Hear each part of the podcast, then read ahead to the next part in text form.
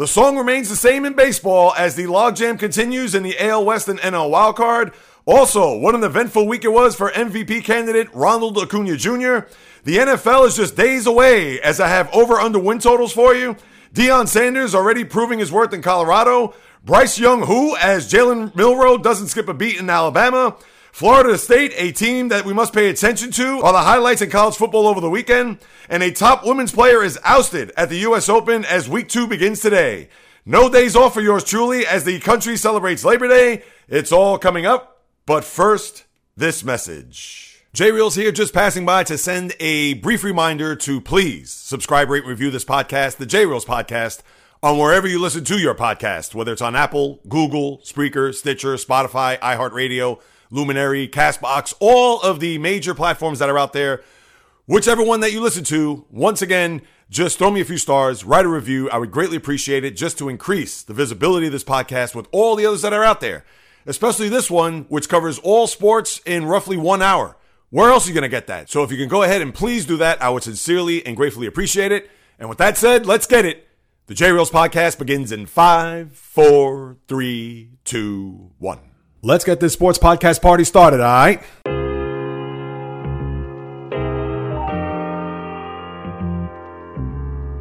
The J-Reels podcast. Why don't you wait until July first to make an announcement? What a disgrace. He can rack up all these numbers in October, November, and December, but what really counts is let me see this in January. The sports rebel without a pause, delivering fast-paced, jam-packed sports talk like no other. Listen, I gotta call it as I see it. He is not a good player. I'm sick and tired of having to deal with the disappointment of this franchise. When does it stop? And yes, another winter that I can sleep in peace. Coming correct, directed, in full effect. Let's get it. This is the J Reels podcast. Welcome aboard. What is happening, my good people? Greetings. How are you? How's it going? How's everybody doing out there? What is the latest and greatest? Hope everybody's doing well, feeling fantastic, in excellent spirits. The sun is starting to set on summer as we've hit Labor Day, but no time to gripe, complain, or feel sad as I have lots to unpack with what the sports universe has to offer, as this is the J Reels podcast with your host, J Reels. For my first timers, welcome aboard, and for those who have been banging with me going back to the very beginning, somewhere in the middle, or even as early as this past Thursday, I welcome you guys and gals back.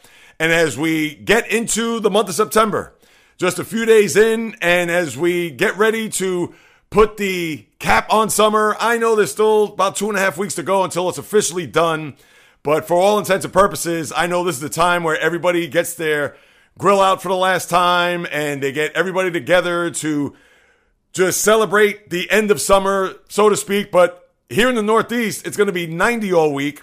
And for those who wish to go to the pool at some point, whether you have a couple days off or the kid's not going back to school toward the end of the week, forget it. You might as well squeeze it in today. And by the time you listen to this, I'm sure it's going to be well gone as far as your Labor Day and what had taken place here over the weekend. But I hope it's enjoyable, and I hope that even through your commute, whether you're on a highway, at an airport, maybe even just going across town, I'm glad that you've stopped by to listen to what it is that I have to say about what's happening in the world of sports.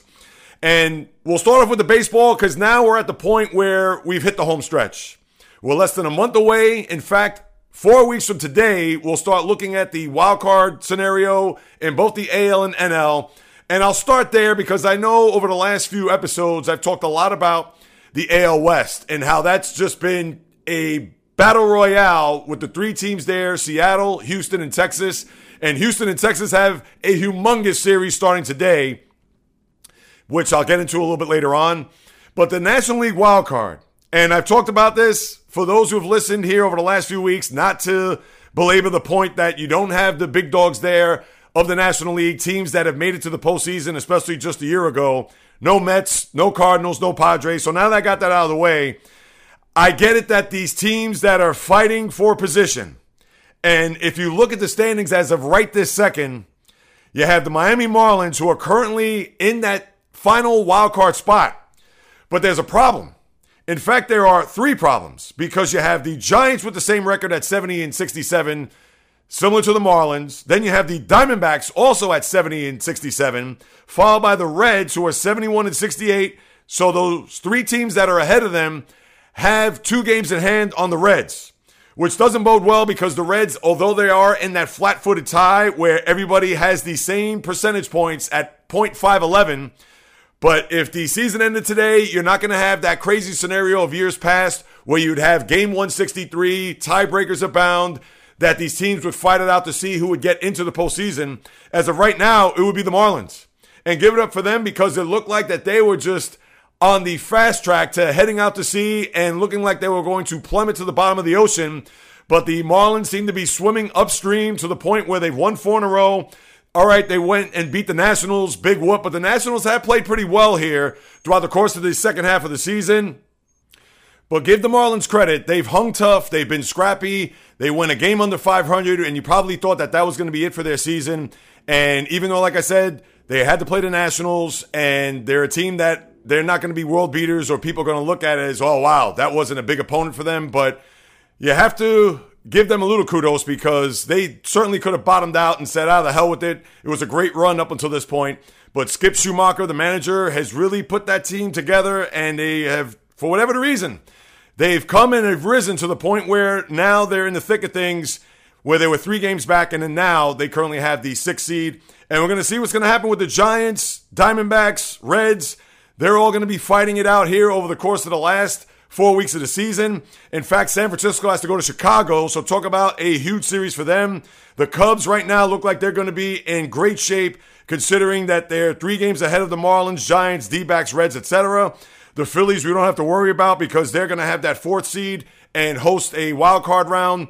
But for this group of teams, and I understand that once they make it in, whomever that may be, whether it is Miami, San Francisco, Arizona, or Cincinnati, they may not be long for the postseason. And even if they do happen to get past the wild card round, they're probably going to get spanked there in a division series, whether it's against the Dodgers or Atlanta. So you'll have that as you get into the deeper part of the month and into October, where the average baseball fan is not going to care because they're going to look at their schedule and they're going to see, wait, where are the Cardinals? Wait, I don't see the Mets. Wait, San Diego, for all the free agents that they've signed, they're not in the postseason. I'm not going to sit and watch the Diamondbacks or the Reds. You may get that.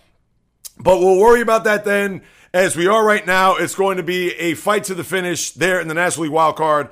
So we'll see how it all unfolds. And I'll get to a little bit of the schedule in a minute because then you have the A L West, which over the weekend, no harm, no foul, even though you have a scenario where both the Rangers and Astros tied in the wild card, percentage points ahead where you have Texas at seventy-six and sixty. Yes, that's right. I thought it was a seventy-eight. There goes my eyes. And then you have Houston at seventy-seven and sixty-one. They had an awful weekend against the Yankees. Think about this.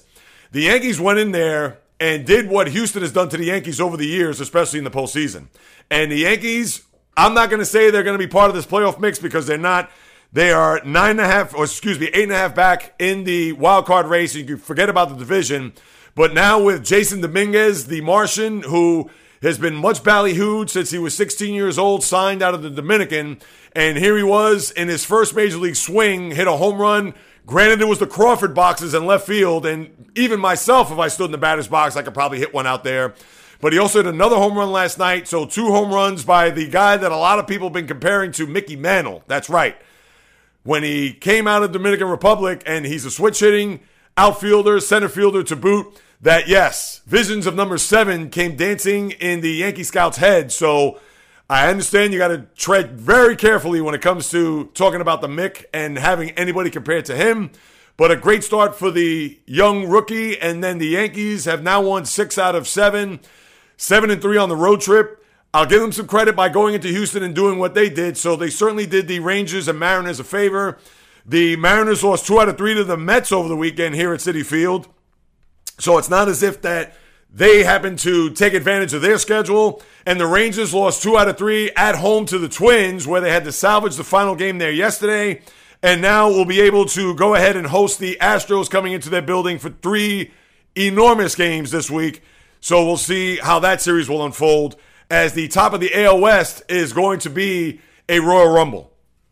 Or so we think, considering the way the schedule is going to break, as I talked about over the last couple of podcasts. You have Seattle playing Texas, seven of the last ten games of the year.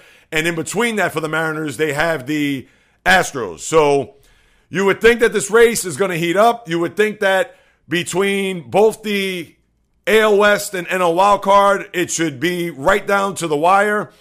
Maybe even the A L East, which has been status quo here over the last couple of weeks, where Baltimore still has an advantage over the Tampa Bay Rays. I believe it's, what, three in a loss and two and a half, which has pretty much been the case over the last couple of weeks. So it's not as if Tampa has gained any ground or even Baltimore has gotten that separation. So you would think that both of these teams are going to be in the thick of it to the very end. And I think that Tampa hosts, or maybe I believe Baltimore. Let's take a quick look at that, because I do think they have one more series left between the two opponents. And as I pull that up, I want to say it's the weekend of the fifteenth, sixteenth, seventeenth. Let's take a look. In fact, it's a four-game series where Baltimore will host Tampa Thursday the fourteenth through Sunday the seventeenth. So I was right that it fell on the weekend. I thought it was a three-game set. It's four. So that's one that could be for the division at that point. But even though Baltimore, their schedule after that, they got to go to Houston, Cleveland, which should be easy, but you never know with their pitching. And then they finish with Washington and Boston. So their schedule is pretty favorable down the stretch after that series, even though they do have to play the Astros. And then I'll take a quick look at Tampa and what their final few games are going to mean for them. Tampa, who I believe they have the Red Sox at home this week. Yes, starting today, four ten this afternoon, and I believe that's a three-game set because they did sweep a four-game set down in Tampa earlier this year. So you'll have Tampa, who will have the Red Sox for three. Then Seattle comes into their building, four big games there, at Minnesota, at Baltimore. Then they host the Angels, followed by Toronto at home, at Boston, and at Toronto. Tampa's schedule is difficult. It is not easy. It is certainly not going to be a cakewalk by any stretch. All right, to have the Angels in the middle of that, but boy, that is going to be a gauntlet for them to overcome if they're going to win a division. Now, they're going to make it to the postseason. They're going to be, at worst, hosting a wild card round when it's all said and done. But if they're going to win a division, boy, they really have their work cut out for them. So that's one that we'll take a look at. Other than that, you got nothing else that's going on with the divisions, with just baseball in a whole. It's those two races and pseudo with the A L East. Besides that, you got nothing. The other takeaway from the weekend was the Braves visiting the Dodgers at Chavez Ravine, and they won three out of four. They actually won the first three games of that series, where Ronald Acuña Junior had his fingerprints all over, hitting a grand slam there in the first game. Earlier that day, got married, had a ceremony because of scenarios regarding family having to leave the country, I believe, later on in the month. So he wanted to be able to do that now and then have a honeymoon once the season ends. Hopefully for him and his team would be another World Series victory. And if you recall, he wasn't part of the twenty twenty-one World Championship team because he was nursing that A C L injury that he had to get surgery on when he went for a ball out in the warning track in Miami there right before the All-Star break, I believe. So he did not play, was not on the roster for that championship run. So you know that he's going to be all systems go, ready for a deep playoff run this time around. And then early in the week, and I didn't talk about this on the podcast on Thursday, but got ambushed by two fans out in Colorado, where one fan came out of the stands and actually put his arm around Acuña to take a selfie. And Acuña, for whatever the reason, obliged. It wasn't as if he was trying to avoid him or even try to push him away to say, kid, what is, what is it that you're doing here? But then his security came down and they grabbed the first guy. Another guy came out of the stands and not necessarily attacked Ronald Acuña Junior, but certainly got in his face, and maybe to try to take a selfie, or who knows, maybe just to give him a high five. And then with security there, trying to corral the second guy, Acuña tumbled over onto the grass and became a whole big ordeal. Now, this was not shown on television because, as you know, once fans go on the field, the camera will shift elsewhere. But this was taken by someone that was in the stands in right field that I got to see on Twitter. So when you look at it, it is scary as can be because you do not know what these fans are going to do, whether they're going to pull out a gun, a knife, and I get it. You have metal detectors, I guess, in certain areas or pretty much throughout the field, but then, or throughout the stadium, I should say. But then you had that incident at formerly known as Comiskey Park where a woman brought a gun into the ballpark and I believe had hidden it underneath her stomach, which sounds crazy to begin with. But now you have to wonder what's going on with these fans trying to just infiltrate and feel as if they have the right to get on the field. And I understand they were probably drunk and maybe it was a dare or whatever it was. But we got to chill out with this nonsense here, fans, because we have no right to jump on the field or go onto the court as we've seen in the N B A in the past or on the ice or whatever. Just have to do better, fans. That's just awful and disgraceful to say the least. But what a week for Acuna, having that there in Colorado, I believe it was on Tuesday, then gets married early Thursday morning out in L A, I believe an hour out or north of Los Angeles, to have to play that night, was a hero in that game. The Braves were on the verge of a sweep there yesterday. They weren't able to seal the deal.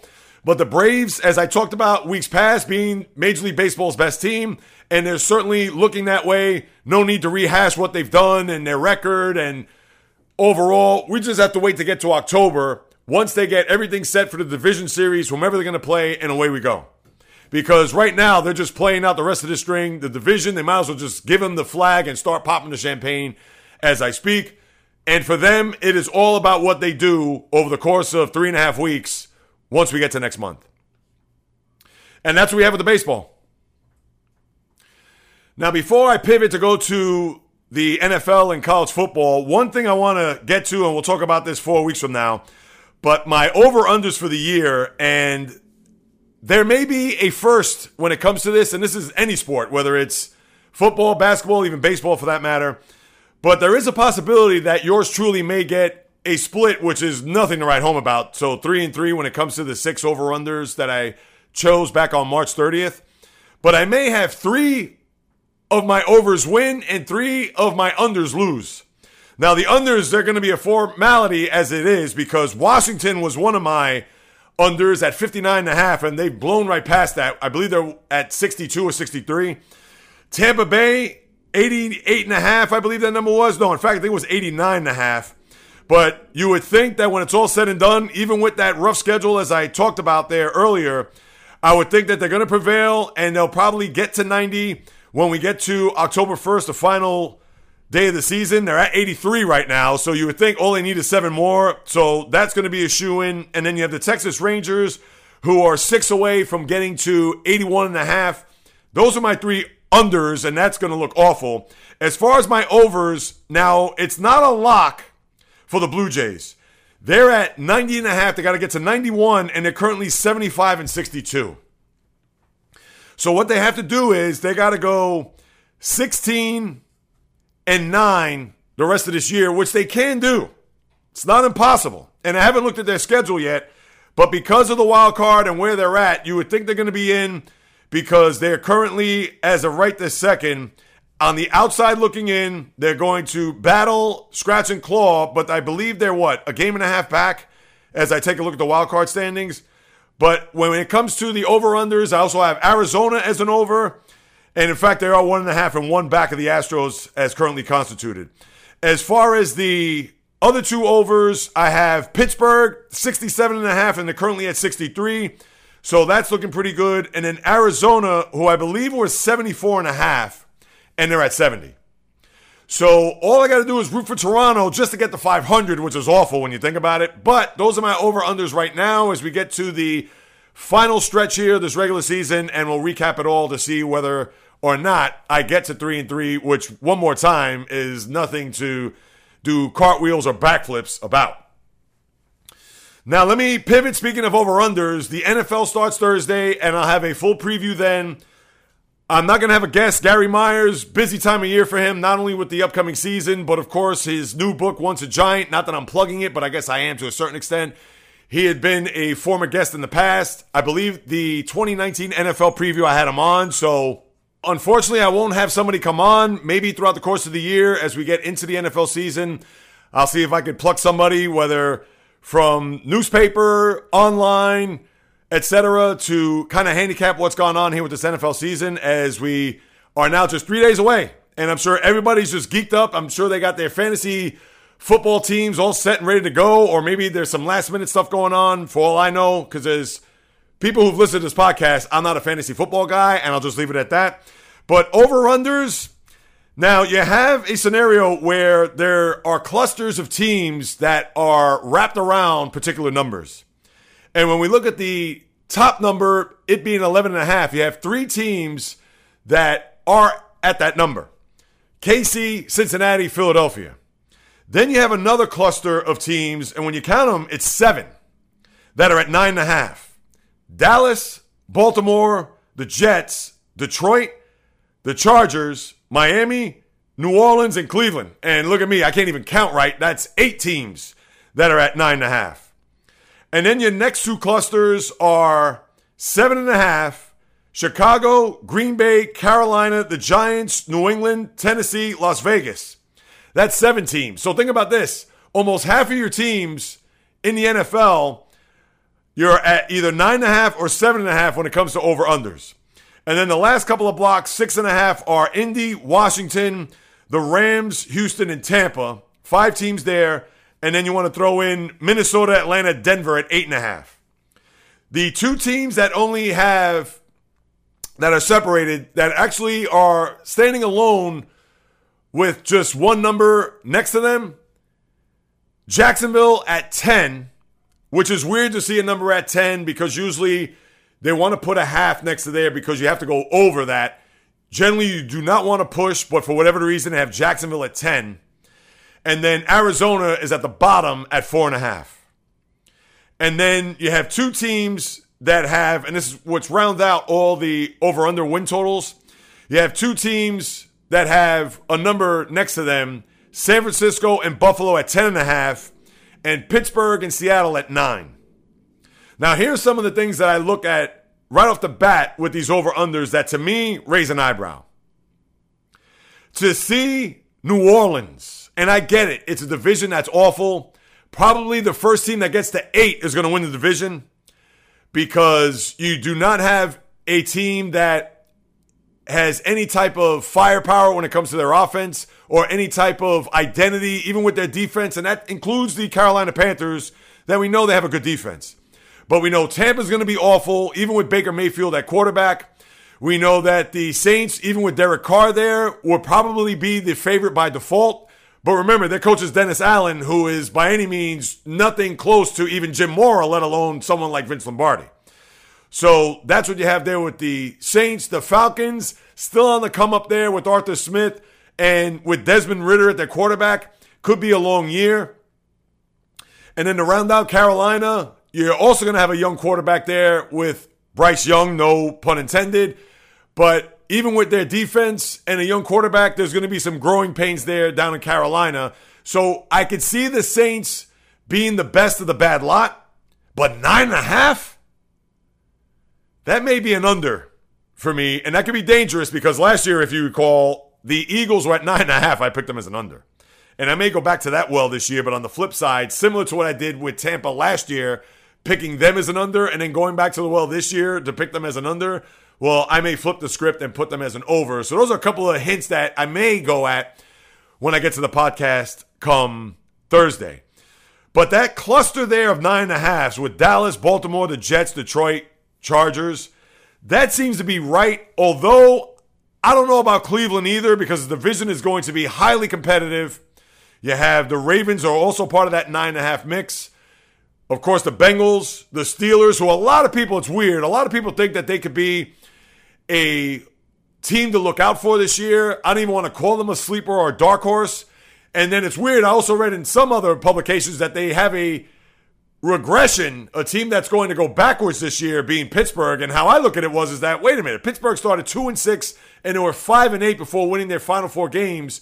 So where Mike Tomlin still has been at least a five hundred team or above that he's coached here in the National Football League. But the Steelers and that whole division for Cleveland, and I get it, a full training camp and no suspension for Deshaun Watson, but is that going to be a team to look out for, to be reckoned with? I get it that they still have Myles Garrett and a very good defense, or a decent defense. They're not very good. But I don't know. That's another number that has me dubious when it comes to Cleveland. And then even in that other stretch of seven and a half, the Bears, are they ready to take that next step to at least get that much higher in the division, which is similar to the N F C South, with Aaron Rodgers in New York. And from what I've read, Jordan Love has not really cut the mustard, although he's going to be the starter come Sunday. But for that division where you would think Minnesota, even eight and a half, that number I think is really low for them. And they won thirteen last year. So that's another one that I'm looking at here, maybe to just choose them because so many people are going to look at the Lions to win that division, and maybe that's the case. But I don't know just yet because, as I talked about there even four or five weeks ago, I don't like the Lions going into Arrowhead this week and being competitive. Maybe for a half, but then again, maybe not even for a half. So we'll have to wait and see there. But you have other teams that I think could even surpass that. I know the Giant number seems to be low, seven and a half. I know the division with Dallas and Philadelphia is going to be tough, but the N F C overall is not a conference that if I'm a Giant fan, we're going to make the playoffs. I'd be shocked if they don't, because whomever's going to come out of the South or even the North, you would think it's going to be one team. You're probably going to have three teams come out of the N F C East and maybe two teams come out of the N F C West, because you're going to have San Francisco, maybe Seattle. You're not going to have the Rams or Arizona. So how I look at it is, unless you're going to have a team that's going to be seven and ten making it to the postseason, whether it's from the N F C South or the North, then the Giants are going to be a shoo-in. Those are some of the numbers that I look at. K C, Cincinnati, Philadelphia, that's where they should be at. Same for San Francisco, Buffalo. I know Jacksonville, that could be a little bit high. What were they last year? I believe they were nine and eight, but the division is not any good. The Colts are going to have growing pains there with their young quarterback, Anthony Richardson. Tennessee, I get it that just based on their pedigree, although last year they really took a step back, but Ryan Tannehill, he may not be long there at the quarterback position, and they could have a long year down in Tennessee. And then, of course, you have Houston with C J Stroud. You don't expect them to do much, so Jacksonville should be able to beat up on that division. So maybe ten is right where that number is. Denver, eight and a half, they need to improve this year. And I'm kind of doing a little bit of a preview here, but those are your over-unders. And Atlanta, that's a high number for them, considering they're putting Desmond Ridder at quarterback.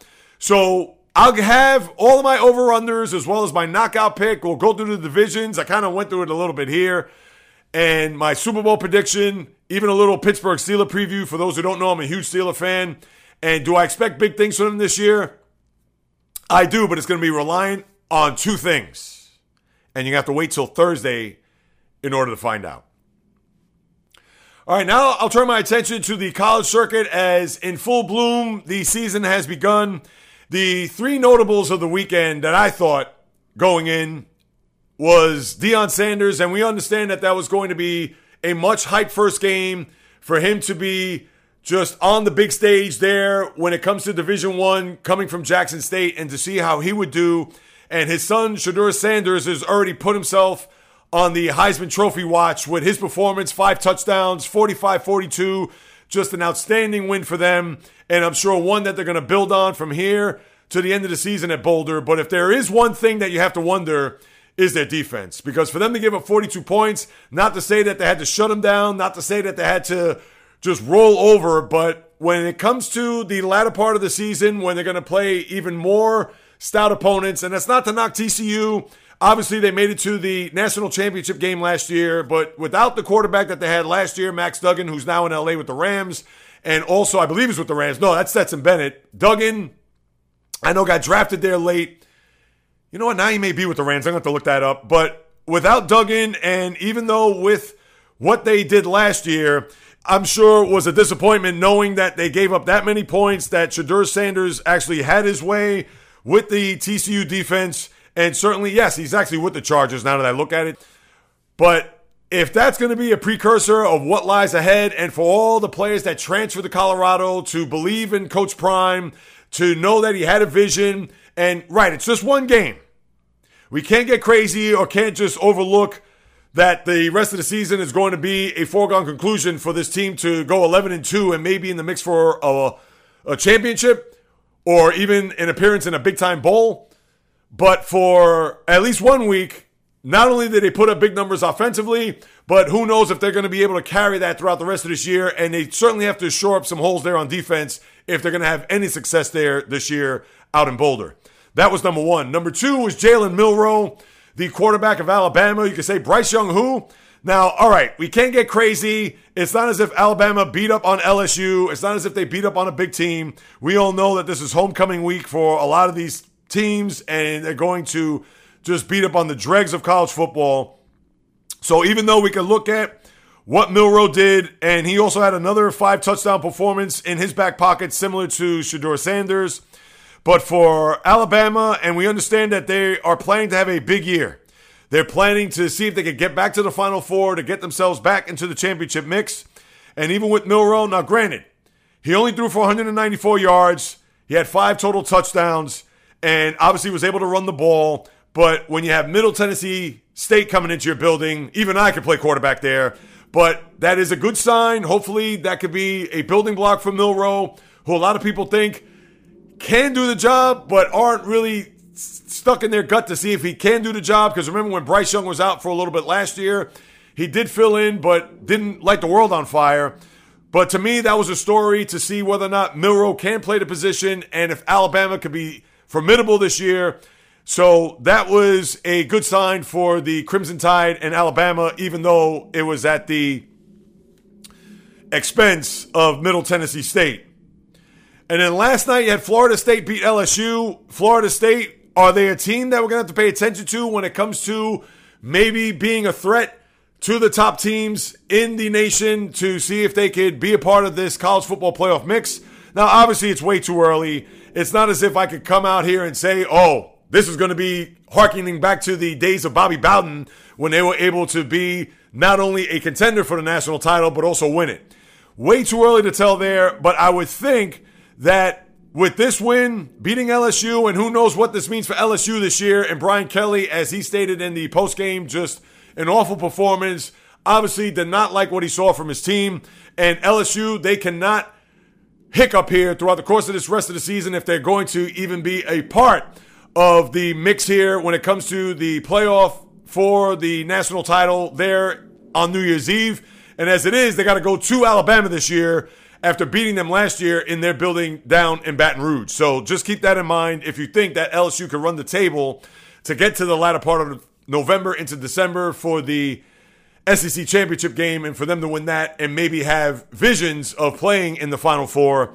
Well, you're going to have to double check and think twice about that, because I don't think with this loss here, it's not going to bode well for them down the road. But back to Florida State, Jordan Travis with a great performance there last night, throwing for four touchdowns, making his case to see whether or not Florida State can take that next leap.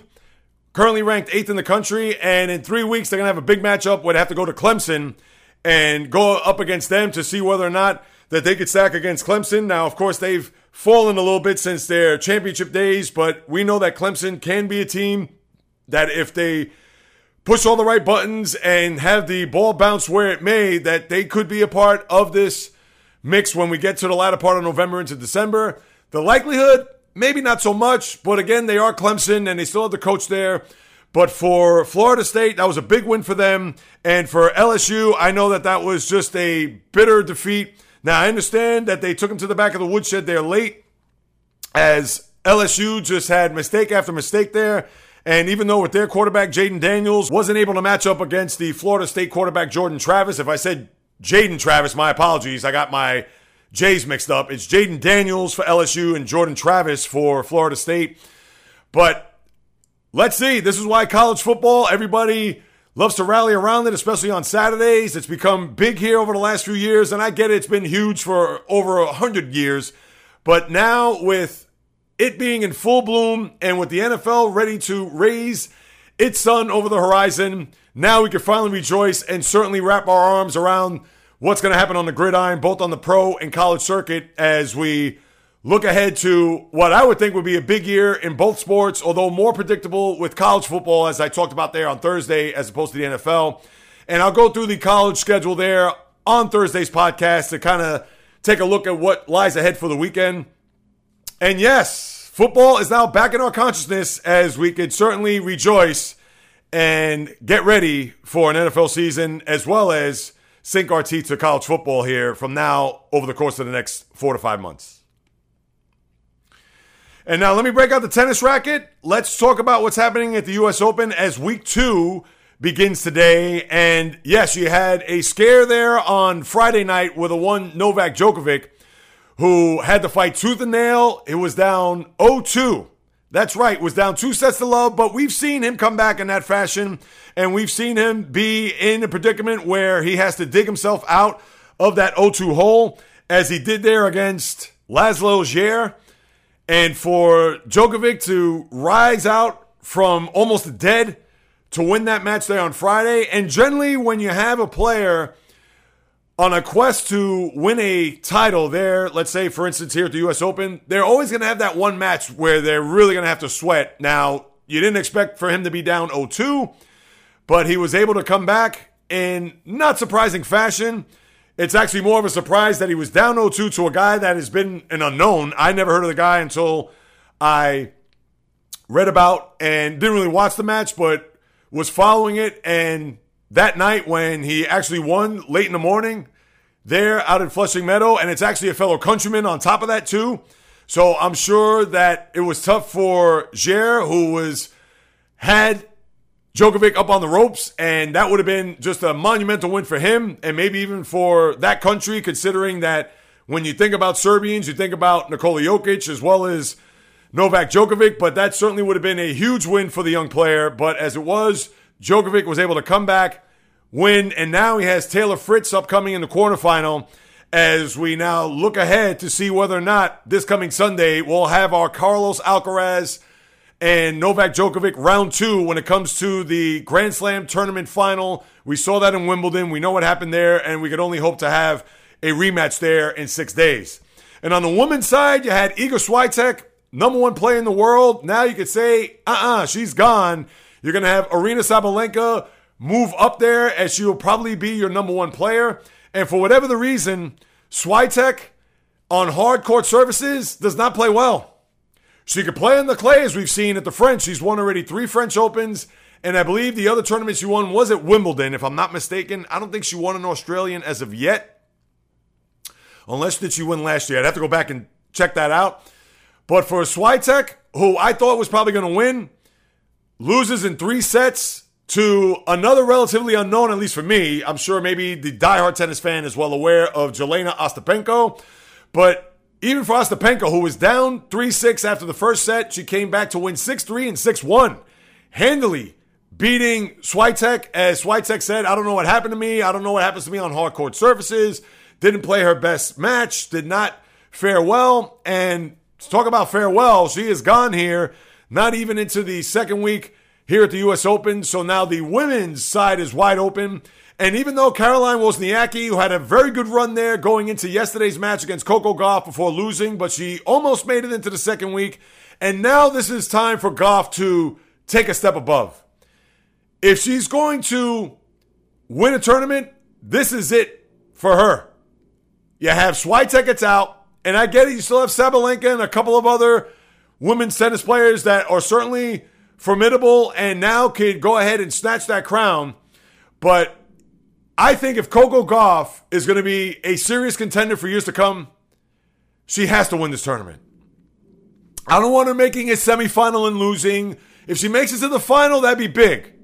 But to me, she has to win it because a lot of people know who Coco Gauff is, and I'm not trying to put all the pressure or just all of the attention on her, but Gauff, as we've seen her progress here over the years, and she's had her moments. She's played well against stout opponents, whether it be Naomi Osaka for one a couple of years back, if you recall, at the U S Open. And her having her stretches where she's played well, but she hasn't been able to get to a championship round, or she hasn't been able to get over the hump. Now it's in front of her. She needs to go ahead and look at this week as her playing ground to get to a final and win it. Because just think about it, two years ago, you had Emma Raducanu win in a final against Leylah Fernandez, the kid from Canada. So not to say that you're going to have those type of opponents there waiting for her come Saturday night at seven o'clock. But one more time, if Raducanu and Fernandez can make it there to a final, and for Raducanu to win, and since then she's done nothing, then Coco Gauff should be able to do that. And that's my point. And I hope she does it. I think it'd be great for women's tennis. I think it'd be great for tennis overall. to have a player get to that point to finally win. She's a household name. I understand that she hasn't won a title, no grand slams in her back pocket as of yet, but it's all in front of her. And I don't care who she faces in her next match and who she may have down the road. This is her time to win. Because not to say if she doesn't get to a final win this year, will she ever do it? No, she's still young enough and she still has plenty of tennis that's ahead of her, but this is her time. She should look at this moment to say, okay, Swiatek is out. I know there's still a lot of competition that's out there. I know it's still going to be tough for me to win this thing. It's not as if anybody's going to hand it to her, and rightfully so. But one more time, Gauff, who's now into this week, and this is the last Grand Slam of the year, do something about it. And this is where I think she should really take it upon herself to go to that next step, to take it to that next level, for her to not only just be a name where people know Coco Gauff. Yes, she's been on the scene for the last three, four years, started at the age of, I believe, fourteen. What is she now? I believe she could be eighteen, if not nineteen. For all I know, as I pull that up, as a matter of fact, she is nineteen years old. So you know what? One more time. This is her moment. It's time for her to get on the horse and ride this sucker home. And her next opponent just happens to be Jelena Ostapenko. Someone who's going to be playing with house money, who beat Swiatek, as I just talked about. And who knows, maybe the thought process was, I could have been playing Swiatek here. Now I have an opportunity to pounce to see if I could beat Ostapenko to get to a semifinal and move on from there. This is it. I'd like to see it. I'd like to come back here on Thursday to discuss her playing in a semifinal, which would be Thursday, and then have her set up for a championship potential matchup there on Saturday. But let's see, as we're into week two of this tournament, and we'll see where the chip falls, where they may come Thursday when we reconnect at that time. And that's what I got for you people. I know we're going to get into it a lot more as we get into the N F L season, an N F L preview there on Thursday. College football, we'll look at the schedule this coming weekend at that time, where we're at with the baseball season as far as what we talked about at the top, and of course the U S Open as we get deeper into the week and come closer to crowning champions on both the men's and women's side before we get even further into the month where we'll have training camps open in the N H L and in the N B A to follow suit before we really get crazy with sports. And I'll be chomping at the bit to unpack, digest, and of course, share with you my thoughts, feelings, analysis, opinions, everything on what's happening in the sports world. So thank you so much for stopping by. Thank you much for carving out some time out of your precious day to listen to what it is I have to say about what goes on in the world of sports. If you haven't done so, just like I said at the top, please subscribe, rate, review, throw me a few stars, write a review just so we can increase the visibility for those who aren't familiar with yours truly or the podcast. If you want to hit me up with a question, comment, or suggestion, you could do so at any of the following. On my YouTube channel, at JReels, definitely go there as I put up content daily, and we'll definitely be doing so here in the days, weeks, and months to come now that we're back in full swing when it comes to sports on a whole. Also, Instagram, TikTok, Facebook, the JReels Podcast, Twitter, or X, JReels one, just the number, or the old-fashioned way, the JReels Podcast at gmail dot com. Please hit me up. I'll be more than happy to follow up with you guys and gals because whether you do or do not know, this is what I love to talk about, people. It's in the blood. It's in the D N A. I've been doing it for now five and a half years. I just crossed that threshold there on Friday, which was the first. Five and a half years I've been doing this podcast, and now I'm full steam ahead to four hundred episodes, which will be probably in about four to five weeks. So you definitely want to keep yourself subscribed, keep yourself just on top of everything that's happening, because where else are you going to get all of the sports in one podcast? That's right. I talk about everything of what's going on, as I'll get into in a second, with nothing but fire, passion, energy, fury with what happens on the diamond, ice, gridiron, hardwood, golf course, racetrack, tennis court, boxing ring, octagon, you name it. From my lips to your ears, from my heart to your soul, from where I am to wherever you are, the JReels Podcast always comes correct, direct, and in full effect. From the South Bronx to South Beach to South Central to South Pacific and all points beyond, peace, love, and God bless everybody. And until next time on the JReels Podcast, on the flip, baby.